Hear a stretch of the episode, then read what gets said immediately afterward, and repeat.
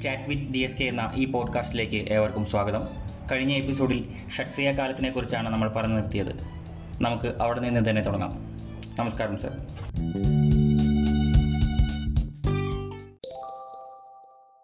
നമസ്കാരം നമസ്കാരം.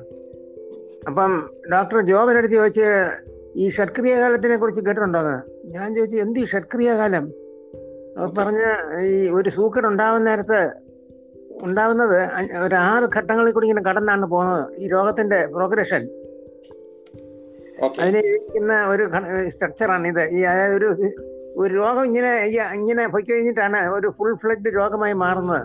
അപ്പൊ അത് ഞാൻ എവിടെ എവിടെ എവിടെ ഈ വിഷയം പറയുന്നത്? അഷ്ടാംഗത്തിലെ രസഭേ ദോഷഭേദിയോ എന്ന് പറഞ്ഞ അധ്യായമുണ്ട് സൂത്രസ്ഥാനത്തിൽ.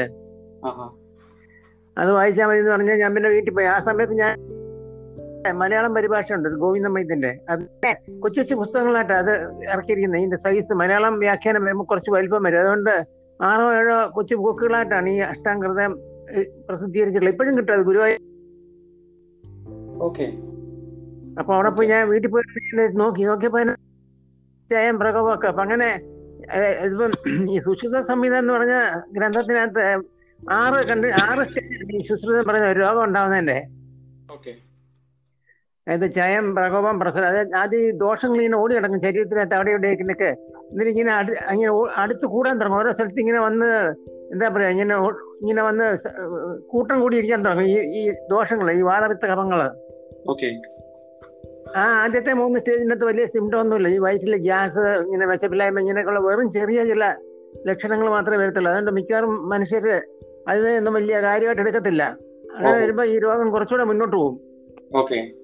അപ്പൊ ചയവും പ്രകവും പ്രസരവും കഴിഞ്ഞിട്ട് ഇത് പിന്നെ ഈ ശരീരത്തിന് ഓരോ സ്ഥലത്ത് പോയി ഇങ്ങനെ ഒട്ടി ഒട്ടി ഇരിക്കും. ഈ എന്താ ഈ തോമസ് ഒക്കെ പോലെ ഈ ദോഷങ്ങൾ അവർ ഇങ്ങനെ മനസ്സിൽ സങ്കല്പിക്കുന്ന ഒരു ഒരു ഒരു ഭാവന ചെയ്തിരിക്കുന്ന ഒരു തിയറിയാണ് ഈ പറയുന്നത് ദോഷങ്ങൾ ശരീരത്തിന്റെ പല ഭാഗങ്ങളിൽ ഒട്ടിയിരുന്നിട്ട് ഒട്ടിയിരിക്കും. അപ്പൊ അതിന് പറയുന്നതാണ് സ്ഥാന സംശയം ഒരു സ്ഥാനത്തെ ആശ്രയിച്ചിരിക്കും. ഇപ്പൊ എന്താ ഹൃദയം പിന്നെ എന്താ എന്താണ് കിഡ്നി ഇങ്ങനെയുള്ള. അവയവങ്ങൾ ശ്വാസകോശം ഇവിടെ ഒക്കെ പോയി ഇങ്ങനെ ഇരിക്കും.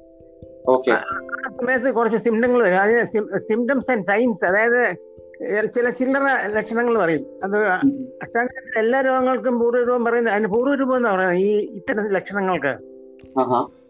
ഇപ്പൊ സ്ഥാനസന്ധനം എന്ന് പറഞ്ഞാൽ നാലാമത്തെ സ്റ്റേജ് വരുമ്പം ഈ ചില ലക്ഷണങ്ങൾ കാണിക്കാൻ തുടങ്ങും. അപ്പം ചികിത്സ തുടങ്ങണം. അന്നേരം ചികിത്സിച്ചാൽ വളരെ എളുപ്പത്തിൽ ഈ രോഗം രോഗം ചികിത്സിച്ച് മാറ്റാം. സർ അപ്പൊ ഈ ബുക്ക് ഇത് ഏത് ബുക്കിലാണുള്ള സർ?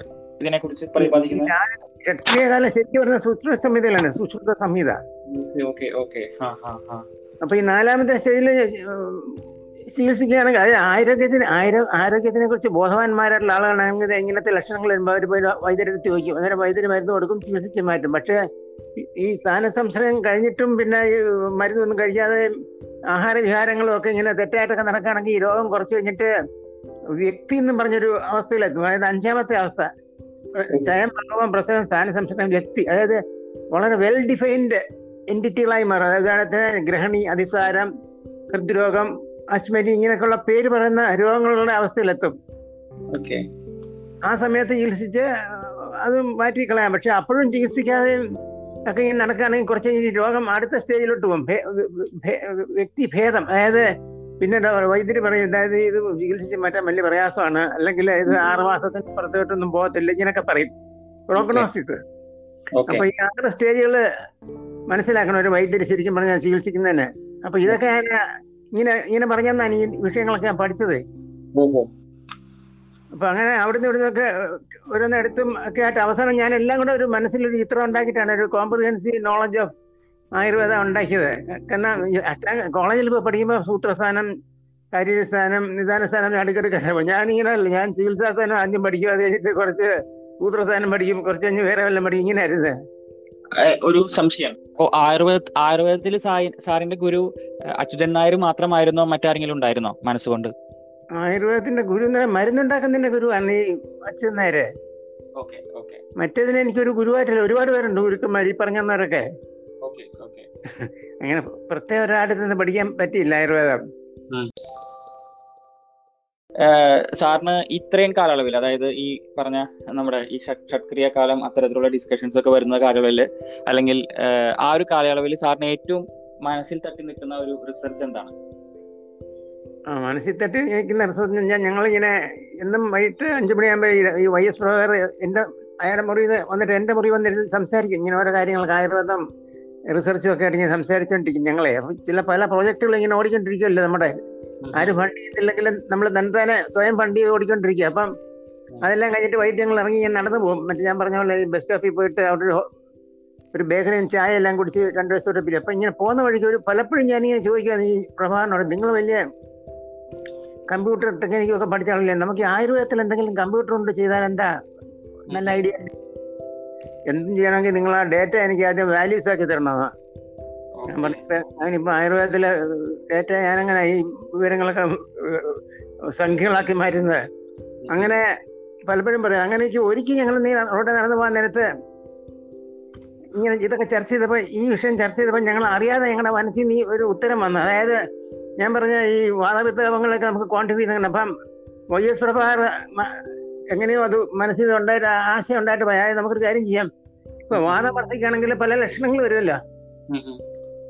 മറ്റേ കാർഷിക കാഷ്ണോഷ്ണകാമിത്വ കമ്പാനാഹം എന്നൊക്കെ പറഞ്ഞ് അവർ പറയുന്നത് അതായത് കറുപ്പ് നിറങ്ങളെ കറുപ്പ് നിറത്തിലുള്ള പൊട്ടുകളോ കറുപ്പ് നിറവോ ശരീരത്തിൽ അങ്ങും ഇങ്ങോട്ട് വരിക. പിന്നെ ശരീരം തെളിയുക പിന്നെ വിറയ്ക്കുക പിന്നെ വയറ്റിൽ കാറ്റ് കയറി വയറ് പെരുക ഇതൊക്കെയാണ് ലക്ഷണങ്ങൾ. അപ്പം അപ്പൊ പ്രഭാതം പറഞ്ഞാൽ നമുക്ക് ഓരോ ലക്ഷണവും ഓരോ ഇതാക്കാം എന്താ പറയാ ഉദാഹരണത്തിന് വാദം വർദ്ധിക്കുന്നതിന് ഒരു ലക്ഷണം കാർഷിക അതായത് ലീനിങ്. അപ്പൊ നമുക്ക് അതിന്റെ അതിന്റെ ഒരു ഒരു- കോഡ് ഉണ്ടാക്കാം one is to zero is to zero. പിന്നെ അടുത്ത ലക്ഷണത്തിൽ അതുപോലെ one is to zero is to zero. അതിനുശേഷം നമുക്ക് പിത്തം വർദ്ധിക്കുന്നതിനകത്ത് zero is to one is to zero. പിന്നെ കഴിഞ്ഞ് കഫം വർദ്ധിക്കുന്ന ലക്ഷണങ്ങൾ എടുത്തിട്ട് അതിനകത്ത് zero is to zero is to one. അങ്ങനെ ആശയം അപ്പൊ ഞാൻ പറഞ്ഞ ആ ഇത് കൊള്ളാമല്ലോ അപ്പൊ പറഞ്ഞു അങ്ങനെ നമുക്ക് ഡേറ്റ ആക്കി എടുക്കാമെങ്കിൽ നമുക്ക് റിഗ്രഷൻ അനാലിസിസും മറ്റു പലതരത്തിലുള്ള സ്റ്റാറ്റിസ്റ്റിക്കൽ എന്താ പറയാ ഈ അഭ്യാസങ്ങളൊക്കെ കാണിക്കാമെന്ന്. അപ്പൊ ഞാൻ പറഞ്ഞ സാരമില്ലെന്ന് വെച്ചാൽ ഞാൻ എന്നിട്ട് ഈ അഷ്ടാംഗത എടുത്ത് നോക്കിയിട്ട് ഈ ലക്ഷണങ്ങളൊക്കെ ഇങ്ങനെ ഈ ഈ കോഡാക്കി മാറ്റാൻ ഈ നെറ്റ് ഒരു ബൈനോമിയൽ കോഡ് അതായത് സീറോയും വണ്ണും ആണ് ഇതിനകത്ത് ഉപയോഗിക്കുന്ന വാല്യൂസ് അതുകൊണ്ട് ഒരു ബൈനോമിയൽ കോഡ് ഉണ്ടാക്കുന്ന എല്ലാം ഞാൻ എഴുതി വാദത്തിന്റെയും ബിരുദത്തിന്റെയും കവത്തിന്റെയും ഒക്കെ ഉണ്ടാക്കി പിന്നെ വേറെ ചില സൂക്കിടുകൾക്ക് അല്ല ഇതിന്റെ മാത്രം. അപ്പോഴത്തേക്ക് വൈ എസ് പ്രഭാകരൻ ജോലി കിട്ടി സി ഡി ആർ ഐയിലോട്ട് പോയി എൺപത്തേഴിൽ. ഇതെല്ലാം അയച്ചു കൊടുത്ത് എന്നിട്ട് അവിടെ ഇരുന്നിട്ട് ഇതെല്ലാം റിഗ്രഷൻ അനാലിസിസ് ഒക്കെ ചെയ്ത് കഴിഞ്ഞപ്പോൾ നോക്കിയപ്പോൾ നല്ലൊരു പ്ലോട്ട് വരുന്നു ഇതിനെ റിഗ്രഷൻ പ്ലോട്ട് എന്നാണ് പറയുന്നത്.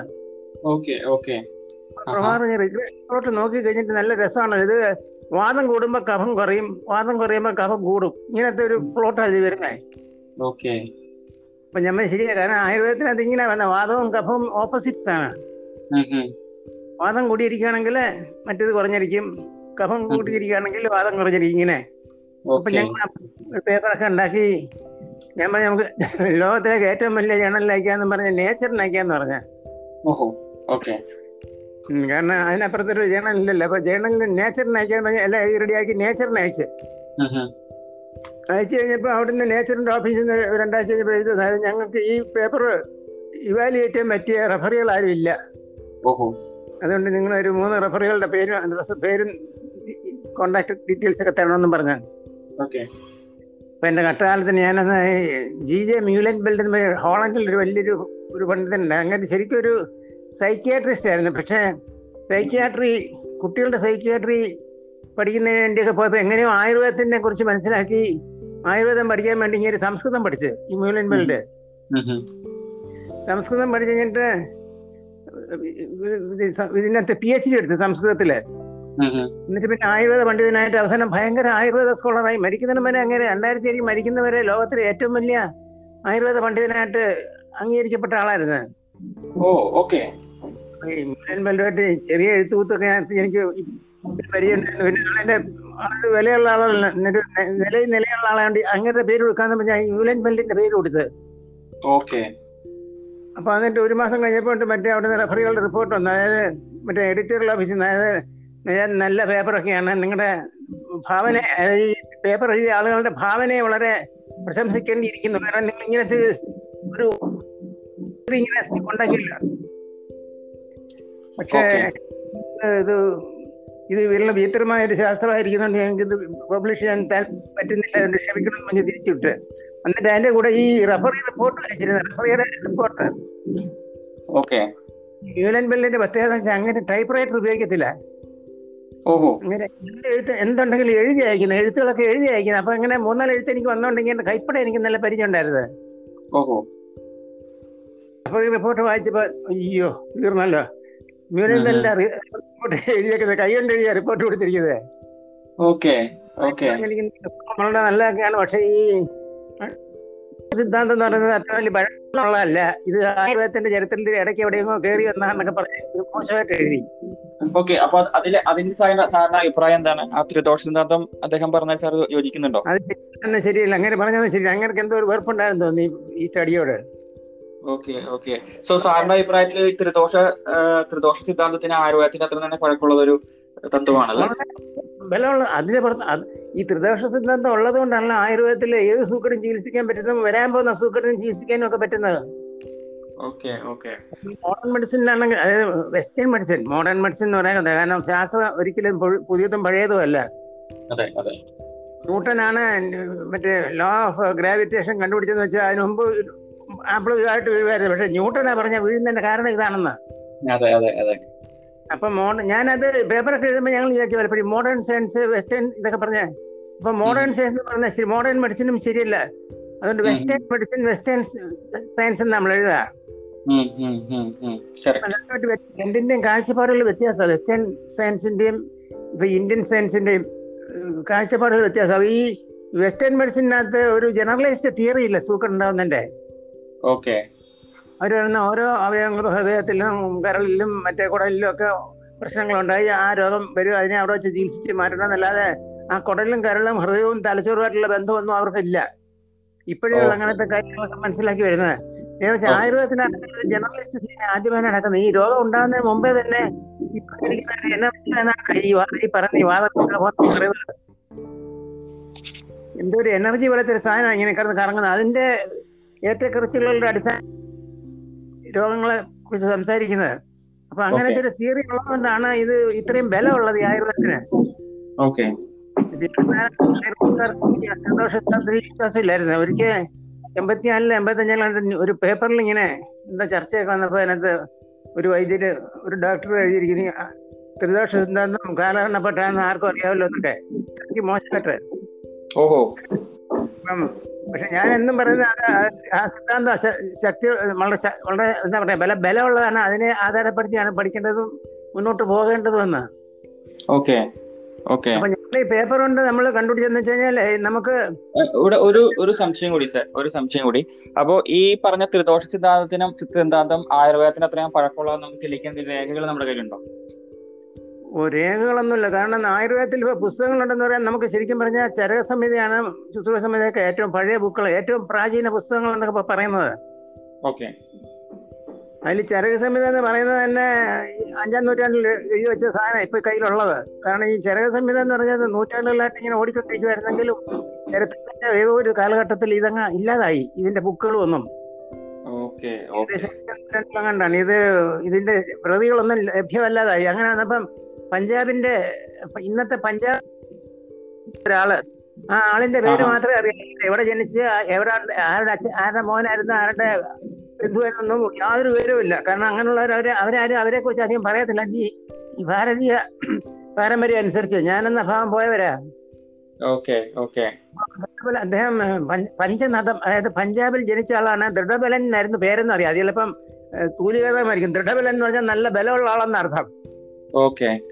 ദൃഢബലൻ നിന്നിട്ട് ഇങ്ങനെ ഭാരതം മുഴുവൻ ഇങ്ങനെ സഞ്ചരിച്ച് ഓരോ വടക്കും തെക്കും എല്ലാം ഇങ്ങനെ നടന്ന ചര സംഹിത കാണാതെ പഠിച്ചു വെച്ചിരിക്കുന്ന ആളുകളുടെ അടുത്തൊക്കെ പോയിട്ട് ചൊല്ലി കേൾപ്പിക്കാൻ പറഞ്ഞു. അങ്ങനെ അവർ ചൊല്ലി ഇങ്ങനെ താളിവലയിൽ കുറിച്ച് കുറിച്ചെടുത്ത് റെക്കോർഡാക്കി പല പല വെർഷൻസ് ഈ പല പല സ്ഥലങ്ങളിൽ നിന്ന് കിട്ടിയ വെർഷൻസ് എല്ലാം കൂടെ എടുത്തോണ്ട് ഈ പഞ്ചാബിൽ പോയിരുന്നിട്ട് ഓരോ ഓരോ സ്ലോ എടുത്തു വെച്ചിട്ട് ഇവരെല്ലാരും പറയുന്നത് എങ്ങനെയാന്ന് നോക്കും. ഈ മറ്റുള്ള എല്ലാ വെർഷനിലും ഓക്കെ. ഈ തെറ്റും കണ്ടുപിടിച്ച് എഡിറ്റ് ചെയ്ത് വൃത്തിയാക്കി ഒരു ചാപ്റ്റർ ഒരു അഷ്ട ഒരു ഒരു ഒരു ചരക സംഹിത ഉണ്ടാക്കി. അതാണ് ഇന്നുള്ള ചരക സംഹിത. എന്നിട്ട് അതിൽ ഏതോ ഒരു ചാപ്റ്റർ ഏതോ ഒരു ചാപ്റ്റർ ആരും പറയുന്നില്ല. മറന്ന് അവർക്ക് എവിടെയൊന്നും എന്താ പറഞ്ഞ മനപ്പാടമാക്കി വെച്ചിരുന്ന ചരക സംഹിത അതില്ലായിരുന്നു ആ ചാപ്റ്റർ ഓക്കെ അതുകൊണ്ട് പിന്നെ തിടപരൻ തന്നെ ഒരു ചാപ്റ്റർ അങ്ങ് ഉണ്ടാക്കി. എന്നിട്ട് അതിന്റെ അവസാനം എഴുതി ഞാനാണ് എഴുതിയത് എഴുതിയ ചരകൻ എഴുതി അല്ലാണ്ട് സൂക്ഷിച്ച് പഠിക്കണമെന്ന്. കാരണം ഇത് ചരകനല്ല പറഞ്ഞേക്കുന്നത് ഞാനാണ് പറഞ്ഞെന്നുള്ള അർത്ഥത്തിൽ. ഈ ചരക സംബന്ധിയും ശുശ്രൂഷ സംബന്ധിയൊക്കെയാണ് ഇന്നുള്ള ഏറ്റവും വലിയ പഴയ പുസ്തകങ്ങൾ. പക്ഷെ അതിനകത്തൊക്കെ തന്നെ മറ്റു പുസ്തകങ്ങളെ കുറിച്ചുള്ള റെഫറൻസുകളുണ്ട്. നിമിതന്ത്രം ഖാരനാദി Okay. ഖരനാഥ ഖാരനാദി എഴുതിയ ഒരു തന്ത്രം. പിന്നെ നിമി എന്ന് പറഞ്ഞ രാജാവിന്റെ രാജാവിന്റെ കാര്യത്തിന്റെ ഒരു ബുക്ക്. ഇങ്ങനെ ഈ- ഇപ്രകാരം നിമി പറയുന്നു ഇപ്രകാരം ഇപ്രകാരം ഖരനാഥൻ പറയുന്നു എന്നൊക്കെയുള്ള റെഫറൻസ് ഉണ്ട് പക്ഷെ ബുക്കില്ല. അപ്പം അപ്പൊ പുസ്തകങ്ങൾ ഇല്ലാത്തതുകൊണ്ട് നമുക്ക് ഒരു കോർട്ടിൽ കൊണ്ടുപോയിട്ട് തെളിയിക്കാൻ പറ്റുന്നില്ല ഇത് ഇതിന്റെ ഇതിന്റെ ഇതിന്റെ ഇതിന്റെ പഴക്കം. ഓക്കെ അറ്റം പോകുന്നത് ഒരു എന്താ പറയാ ഒരു അഞ്ചാം നൂറ്റാണ്ടോ ഏടി നൂറോ ഇങ്ങനെയൊക്കെയുള്ള സമയത്തോട്ടൊക്കെ ഇത് കൊണ്ടുവയ്ക്കുന്നത് പക്ഷെ അതിന് പുറമോട്ടും ഇത് പ്രവർത്തിക്കുന്നുണ്ടായിരുന്നു ഈ ഈ ശാസ്ത്രം.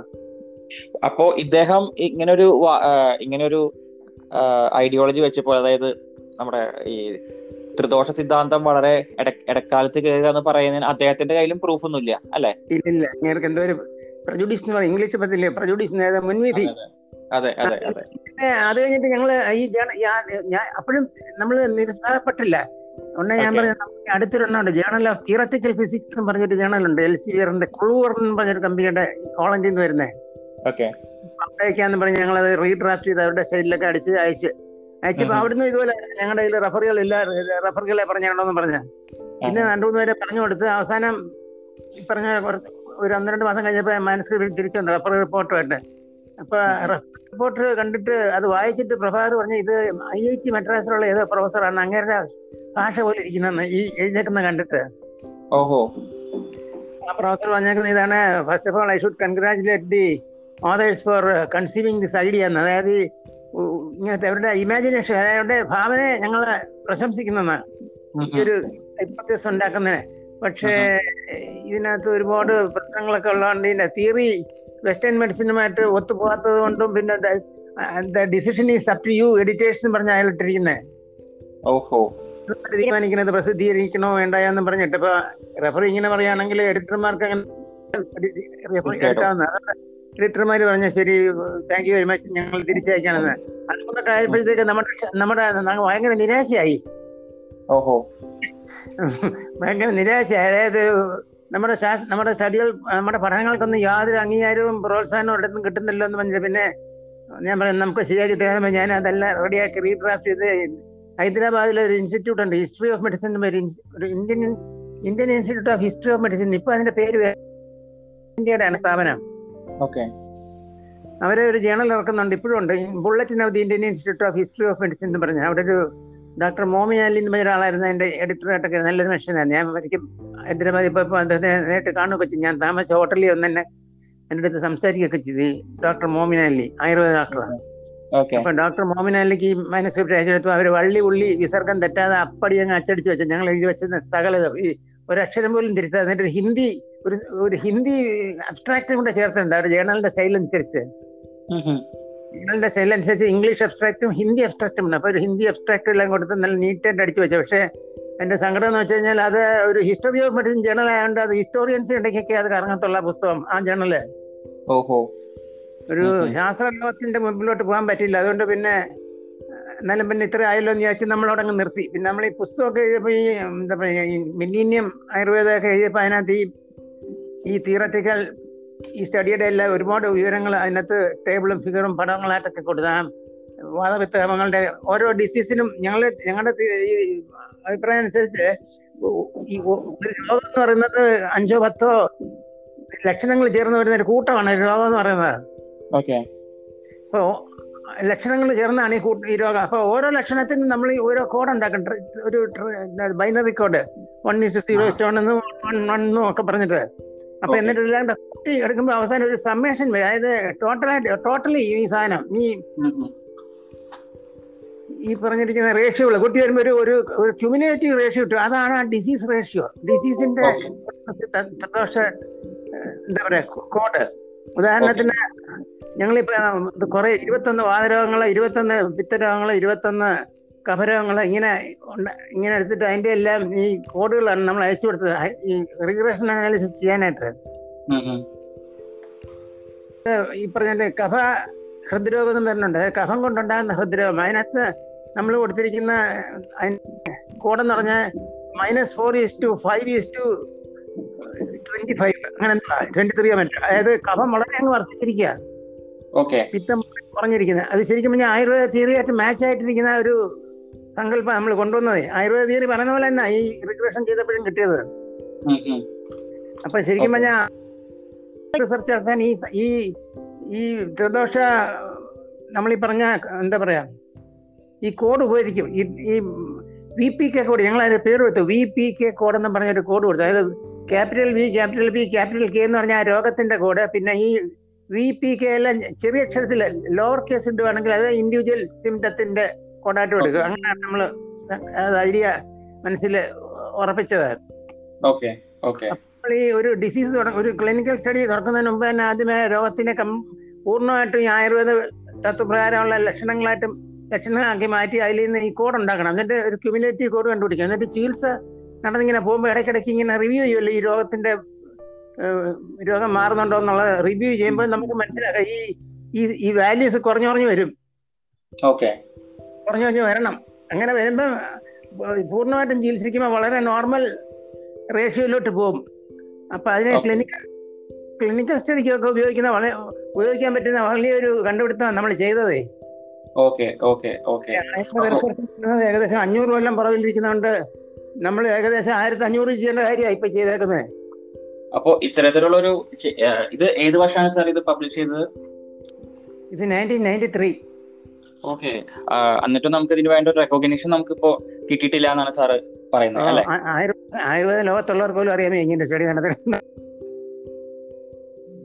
അപ്പോ ഇത്തരത്തിലുള്ള ഒരു വലിയ- ഒരു വിപ്ലവാത്മക വിപ്ലവാത്മകരമായ ഒരു ഒരു കണ്ടുപിടുത്തം എന്ന് പറയാം അല്ലെങ്കിൽ ഒരു ഡിസ്കവർ ഇതൊക്കെ പറയാം ഇതിനെ. അപ്പൊ അത് എങ്ങനെയാണ് ഇനി നമുക്ക് ഇനി ഇപ്പോൾ ആരെങ്കിലും ഇപ്പൊ ഈ ഒരു നമ്മുടെ ശ്രോതാക്കളിൽ ആരെങ്കിലും ഇത്തരത്തിലുള്ള ഒരു ആഗ്രഹം പ്രകടിപ്പിച്ച് വരാണെങ്കിൽ ഇതിനെക്കുറിച്ച് കൂടുതൽ പറഞ്ഞു കൊടുക്കാനും ഇതിന് വേണ്ട ഒരു അപ്ലൈ അപ്ലിക്കേഷൻ ലെവലിൽ കൊണ്ടുവരാൻ സാറിന് ഓക്കെ ആണോ?